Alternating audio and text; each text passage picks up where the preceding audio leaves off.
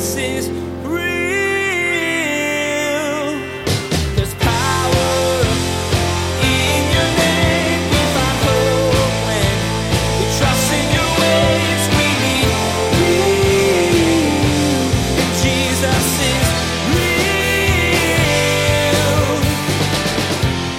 we're surrounded by so great a cloud of witnesses, I love that. He's like, look, since we have so many examples of people who followed after God, and this comes right on the heels of Hebrews chapter 11, that great hall of faith. This person did this, and this person did this. We have this great cloud of witnesses. Now, how much more so for you and I, 2,000 years after Jesus? We have 2,000 years of testimony and history of men and women of God who took crazy steps of faith.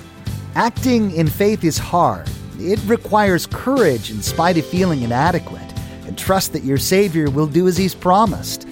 Today, Pastor Daniel will share, though, that you're not alone. You have numerous stories of people walking in faith, despite not having a guarantee. These people's stories are meant to be an encouragement to you as you too step into Jesus' story for your life. Let their courage fuel yours and give it your all. Now, here's Pastor Daniel in Matthew chapter 13 as he continues his message Five Short Stories.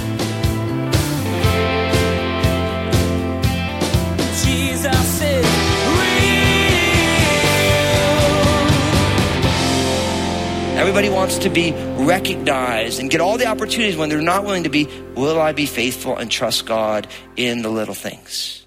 And I think it's so countercultural. Now, what's amazing is, is this pops up also the same idea in Zechariah chapter 4 verse 10, where it says, for who has despised the days of small things?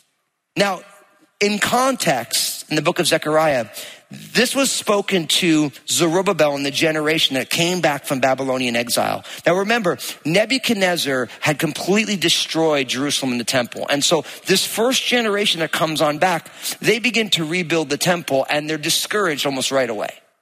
Because not only is everything in shambles, they're getting pressure from the outside. The Samaritans are trying not to get them to rebuild. They're having all these issues and the people are struggling. And then the Lord raised up Zechariah says, Hey, um, don't despise the days of small things. What's amazing is, is later on when they finally got that temple built, the people who remembered the first temple, they were weeping. They were like, this is not even close to as beautiful as Solomon's temple. And then God raised up another prophet who told them the latter glory will be greater than the former glory. Why? Because the temple that was rebuilt under Zerubbabel and those leaders was the temple that Jesus walked into. Jesus, the fulfillment of the temple. The temple was a type and shadow of Jesus. And so the temple that was so much smaller, so much less glorious than what was before was actually more glorious because God had a plan. But it would be so easy to despise the days of small things. Now let me ask you, brothers and sisters, how are you despising the days of small beginnings? What small things are you neglecting right now because your eyes are focused on something bigger when really God is saying, no, no, no, take your eyes off of that huge thing and I want you to go small. I want you to be willing to do this small thing that seems inconsequential because really what he's saying is, is this is how my kingdom works. My kingdom works because through small things I can do enormous things. And this is a biblical principle from cover to cover. See, because it's not about what the small thing, it's about the big God who's on the other end of that small thing. That God who wants to speak to us, who says, look, I have things that I want to do in your life, but we wouldn't have known it unless we set ourselves apart to find this thing out. I mean, you look at, here's a great example of this. You want to make sure you leave the legacy you want. You need to begin with your eulogy. What do you want people to say about you when you're gone? See, because here's the thing. If you think at my funeral, at my, the celebration of life in the best case scenario, what do I want my kids to say about me? I guarantee you don't want your kids to say, my dad, you know, he probably would have been a good dad if he wasn't stressed so often yelling at the TV at a football game. I'm pretty sure that's not the testimony you want on your deathbed. Like he really loved the Seahawks, but didn't really love us that much. You know, like that would be a pretty lousy testimony. But guess what? Some of you dads, that's your kid's testimony of your life right now. But you haven't thought about what are they going to say about. Now I'm not knocking the Seahawks, even though I am a Giants fan. That's a different discussion. I just threw the gauntlet down just like that. No one's here to hear the rest of the message. I'm going to bring you back. Pretend like I didn't say it. Rewind the tape, strike it. I didn't say it. But you have to say, like, if you want your kids to say, my mom was such a kind woman, then you have to decide to be kind to your kids today. Whatever you want them to say about you at the end, you have to start today and do small things today. See, because we love big impact, nobody wants to start small. They asked uh, Teresa of Calcutta, who's more commonly known as Mother Teresa. Now, putting theology aside, people would ask Mother Teresa, and obviously this is a woman who had tremendous impact. They said, well, uh, you know, how should I go about feeding 100 people? She said, you should just start with just one. And there's such wisdom in that. And brothers and sisters, here's my encouragement. I want you to go small. Be willing to do small things, knowing that a small thing like a mustard seed, a small thing like some yeast can have an enormous impact. And if you think about from the Bible, Jesus never left Israel. I mean, he chose these 12 apostles who had almost no training other than three years with him. They weren't credentialed. They weren't all that in a bag of chips with a website, you know, petertheapostle.com, you know, none of that. And in one generation, this little ragtag group of people turned the Roman Empire right side up because God can use small things to have an enormous impact. Don't neglect the small things that are right in front of you. Be okay with it being small. Do it as unto the Lord and be faithful and see what he wants to do. Now, to get into the next one, so we have these small things can have an enormous impact. Now, if you go on down to verse 44, we'll see our next two stories, these short stories, but they have, again, the exact same idea for them. It says, verse 44 again, the kingdom of heaven is like a treasure hidden in a field, which a man found and hid, and for joy over it, he goes and sells all that he has and he buys that field. Again, the kingdom of heaven is like a merchant seeking beautiful pearls who, when he had found one pearl of great price, went and sold all that he had and he bought it. Now, the big idea is this, is that you and I need to learn how to go all in when you find it. You need to go all in when you find it. Both of these stories, the story of the treasure hidden in the field and the story of the pearl with the great price tell the exact same thing. In one case, there's a man, he's working in a field. And as he's digging in this field, he ends up coming upon some treasure that's buried. Now, according to rabbinical law of that day, if he would have dug that treasure out and lifted it out, it was automatically the property of the landowner. But as long as it stays in the ground, you know, it's still that landowner, but he can buy it and then he gets the land and the treasure. So this guy's like, man, I found something. This is going to be awesome. So he goes, he sells everything he has. Doesn't, he unloads everything he has so he can buy that field so that he can get the treasure that's hidden in the field. In the same way, the merchant, this merchant, their job was to go find pearls. And he's going around, going around. He finds this one pearl of great price, the most gorgeous, amazing pearl he's ever seen. And what does he do? He goes, he sells everything he has to buy that one pearl. So you see what's going on here. In each case, somebody finds something that is of such supreme value that they sell everything so they can attain that one thing. And brothers and sisters, guess what? You and I need to learn this principle. We need to learn how to go all in when we find it. Now, why do I think that this is important? Because we live in a day and age that has hashtag FOMO, fear of missing out, right? And so what we have is we live in a day and age where nobody goes all in on anything anymore right? Because God forbid something else comes up. And if I'm all in on this, I can't do that. And so every relationship is non committal. Or if you are in it, you're really only half in it, but you're still playing the field with the rest of your time. Right? It's like any sort of calling. We kind of go into a calling, but it's not wise to put all your eggs in one basket. And so what you end up with is you end up with a world full of people who are not caring really about anything except themselves and hoping they don't miss out on anything. But here's what I'm going to tell you. Know what the problem with fear of missing out is? Is that when you live your life that way, you actually miss out on the life you were supposed to have. And this is what this generation is doing right now. And I'm not just saying one, like a younger generation. This is an age, this is the entire culture in the West. We are living passionless lives because nobody wants to go all the way in, but Jesus lived completely different. Jesus doesn't want you to play the field half the time. Jesus doesn't want you to live your life where you're kind of in this, you're kind of in that, and I'm, i do this thing, this thing, and, and you go to your LinkedIn page. It's got 97 things on your LinkedIn page because you can't figure out what you want to do with life. That is not the life you're supposed to live. God wants you and I to go all the way in once you find that thing that you're supposed to be doing. And I think that this is a hard thing in a world full of options, but it is a biblical thing. Why? It's exactly what Jesus did. Did Jesus like, well, listen, I'm, I'm going to be part-time the Messiah, but I'm also going to sell a little real estate. I'm going to have a, a little arts and crafts business and I'm going to like do MP3s on the side of my favorite dubstep music or whatever. well, the apostle Paul made tents. He made tents so that he can be about God's kingdom.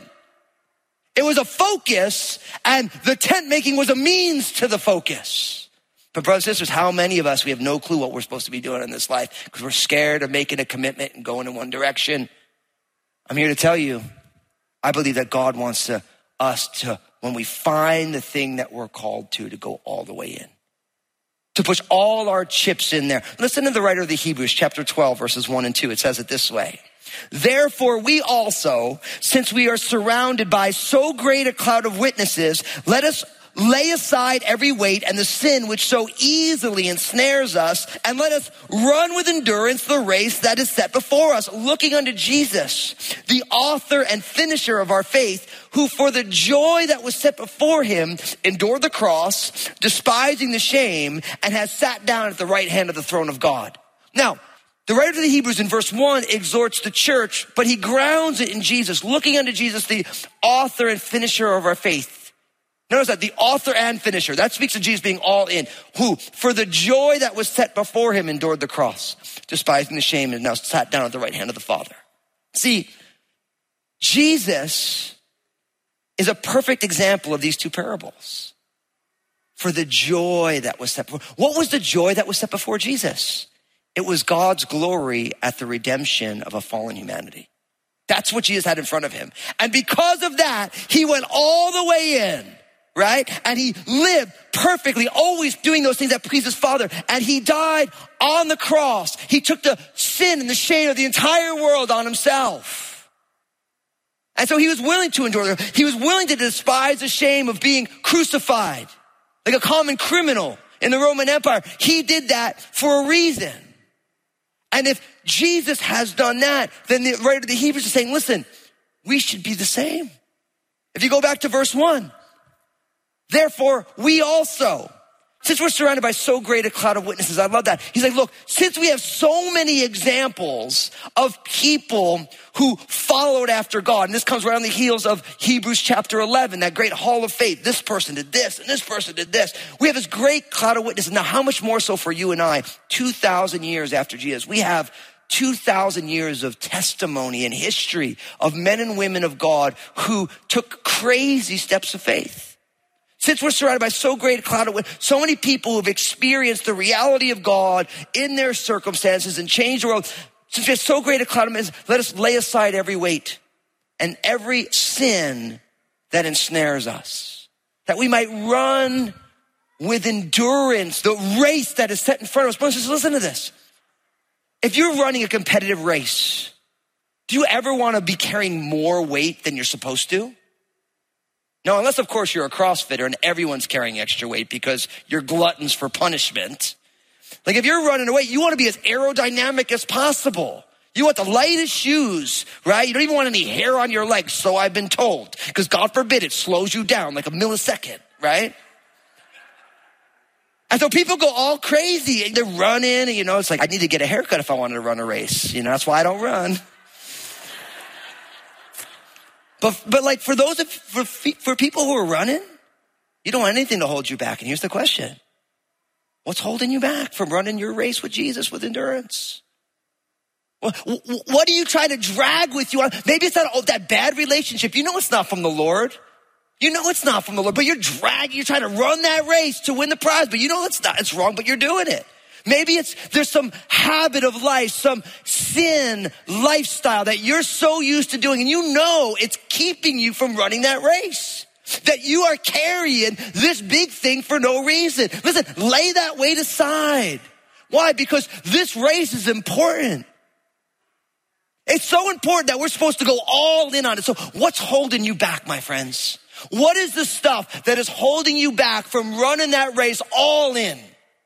Now, can we be honest here for a second? No matter if you've been walking with Jesus for decades, or if you're going to put your faith and trust in Jesus here today, can we just be honest? All of us have some stuff that holds us back.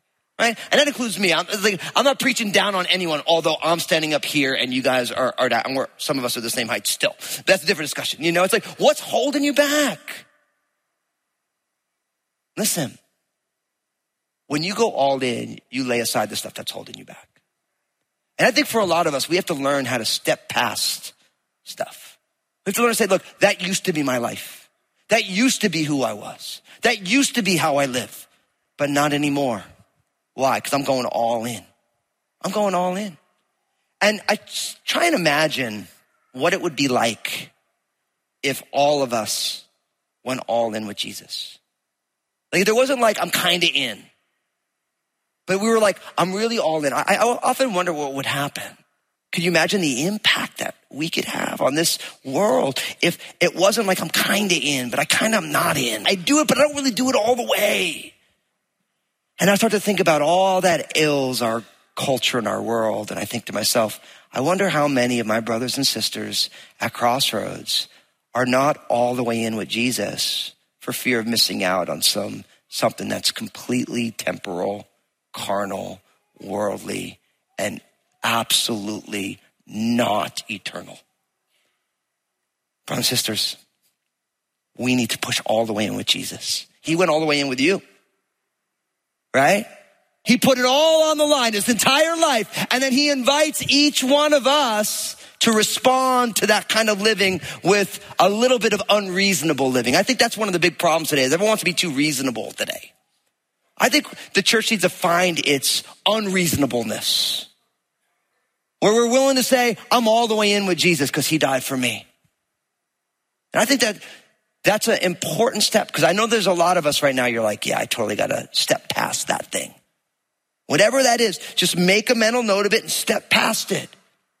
Go all the way in because you found something of more value than a treasure hidden in a field or a pearl of great price. You have God's only begotten son, Jesus of Nazareth.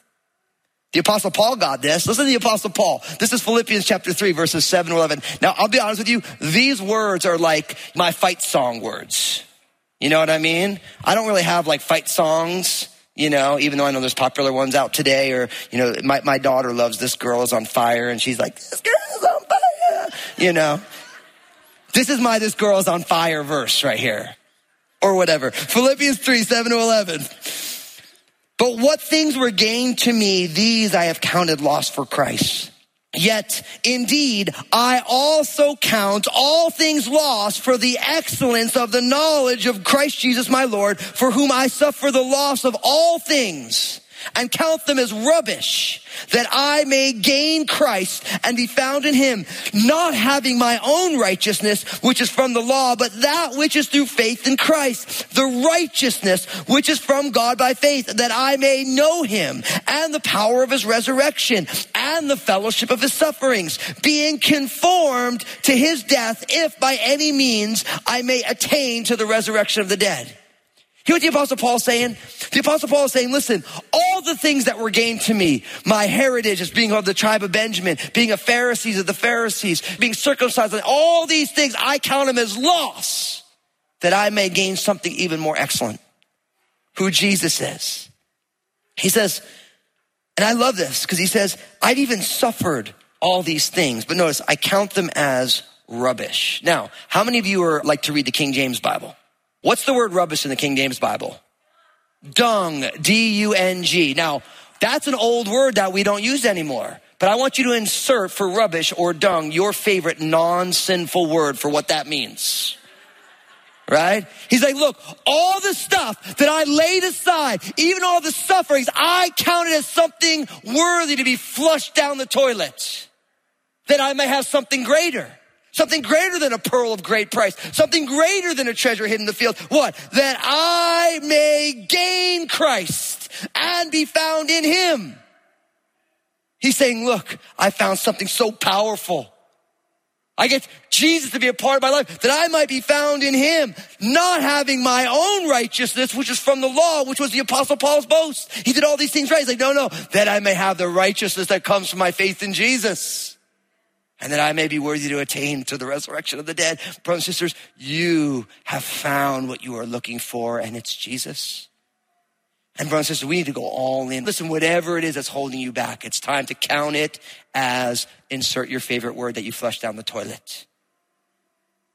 And step past it into something even better, something greater. Don't have fear. Listen, your fear of missing out should be fear of missing out all that Jesus wants to do in and through your life. That should be the thing you fear missing out on. That Lord, I do not want to miss anything that you want to do in and through my life. Not one thing. And then we have one final story. Look what it says in verse 47. Again, the kingdom of heaven is like a dragnet that was cast into the sea and gathered some of every kind, which when it was full, they drew to shore and they sat down and gathered the good into vessels, but threw the bad away.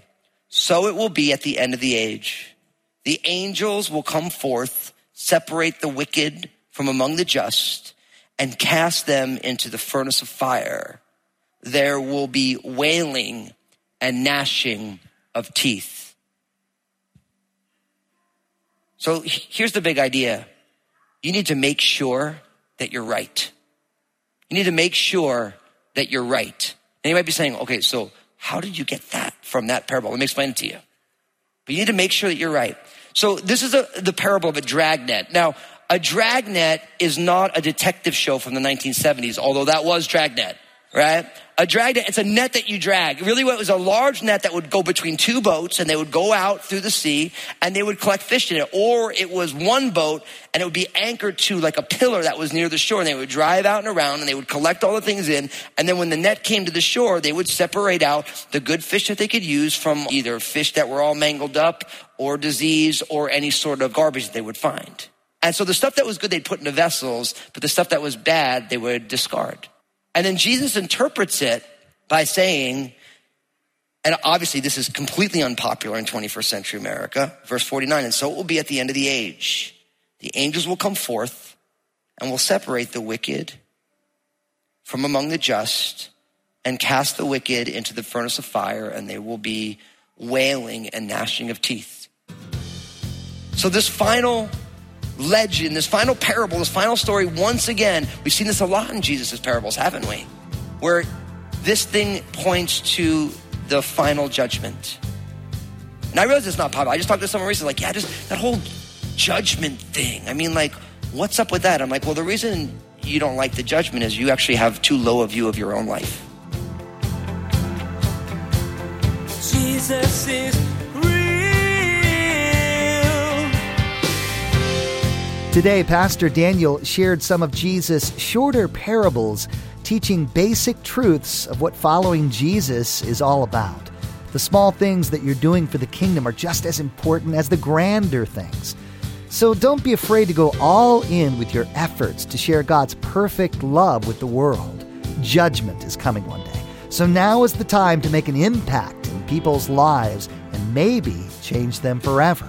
Jesus is Real Radio is the radio ministry of Daniel Fusco of Crossroads Community Church. The messages that you hear each day here on Jesus is Real Radio were produced from messages that Pastor Daniel shared on Sunday mornings and the midweek study. It's our prayer that this teaching from God's Word blessed and encouraged you in your walk with Jesus Christ. Thanks for joining us today for Jesus is Real Radio. Hey, I wanted to remind you that each day on Facebook, Pastor Daniel shares a simple two minute message. In this message, Pastor Daniel draws out an important biblical truth that really helps set your day on the right path. So be sure to follow Pastor Daniel Fusco on Facebook and share these two minute messages with your friends and family. Today's teaching concluded Pastor Daniel's Legends series, a deeper look at the significant parables shared by Jesus in his time on earth. These lessons he shared are timeless and applicable to any culture at any time. We hope you've learned more about your walk as a person of faith, your relationship with Jesus, and your part in the kingdom of God. Jesus is inviting you into something special. Are you ready to jump in? Well, that's all the time we have for today's broadcast. On behalf of Pastor Daniel and the entire production team, we invite you to join us again for the next edition of Jesus is Real Radio.